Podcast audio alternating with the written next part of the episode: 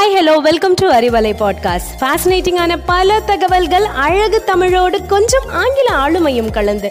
கற்க கேட்க here we go with 360 degree of fantabulous learning with Arivalai podcast brought to you by Bharathi educational institutions Reddipatti Namakkal hi hello and welcome to Bharathi Arivalai நான் உங்கள் Kavishma twelfth D two இன்றைக்கி என்ன topic பார்க்க போகிறேன்னா career guidance இப்போ higher secondary ஸ்டூடெண்ட்ஸ்க்கு ten to fifteen percentage ஸ்டூடெண்ட்ஸ்க்கு தான் ஜேஇஇ மெயின்ஸை பற்றி அவேர்னஸோடு இருக்காங்க. ஸோ அவங்களுக்கு ஜேஇ மெயின்ஸில் என்னென்ன விஷயங்கள் இருக்குது அந்த மார்க் எப்படி போடுறாங்க அதை எப்படி கணக்கிடுறாங்க அதை பற்றி பார்க்கலாம் வாங்க.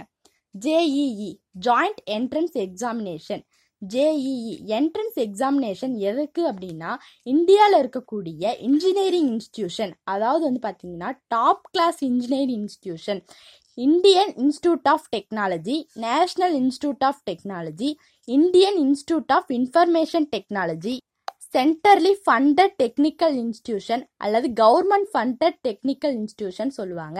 இந்த நான்கு கல்லூரிகளுக்கும் போவதற்கு ஜேஇஇ அப்படிங்கிற என்ட்ரன்ஸ் எக்ஸாம் நடத்தப்படுது. அப்போ இந்த நாலு பிராண்டடுக்கும் கீழே இருக்கக்கூடிய கல்லூரியில் மட்டும்தான் இந்த ஜேஇ மெயின்ஸ் பண்ண முடியுமா? அப்படின்னா கிடையாது. நிறைய private university some government university also வந்து பார்த்தீங்கன்னா JEE mains or JEE advanced மார்க்கை வச்சு அவங்களுக்கான அட்மிஷனை வந்து தனியாக அப்ளை பண்ணுறது மூலமாக அவங்க வந்து அதை உங்களுக்கு கொடுக்குறாங்க.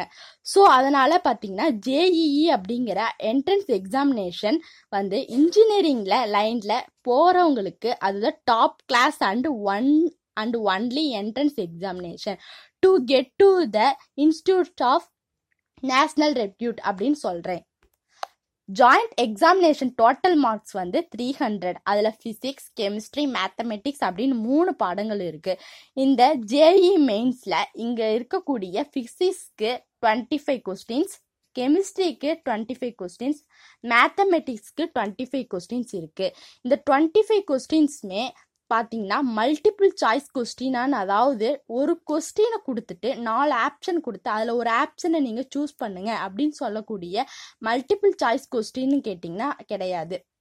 டுவெண்ட்டி கொஸ்டின்ஸ் வந்து மல்டிபிள் சாய்ஸ் கொஸ்டின் தான் இருக்கும். ஃபைவ் கொஸ்டின்ஸ் வந்து நியூமரிக்கல் வேல்யூ என்ட்ரி டைப்பில் இருக்கும். அது உங்களுக்கு புரிகிற மாதிரி சொல்லணும்னா ஃபில்லப்ஸ் மாதிரி இருக்கும்.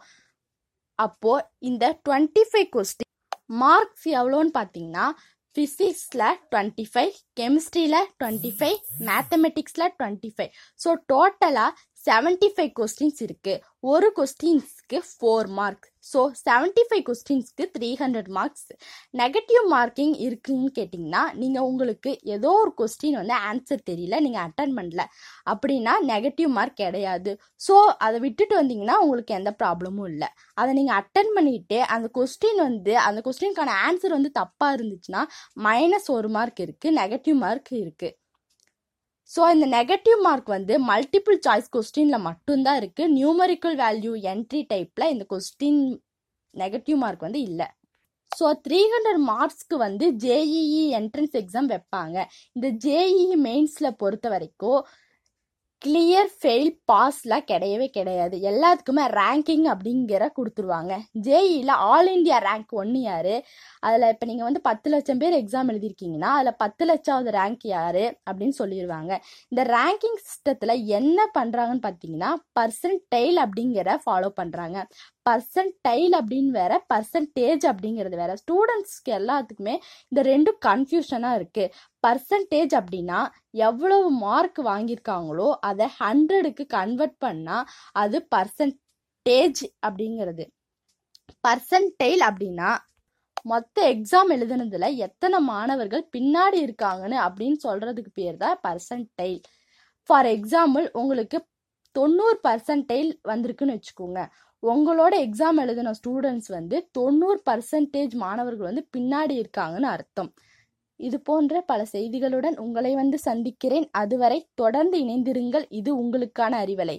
தேங்க்யூ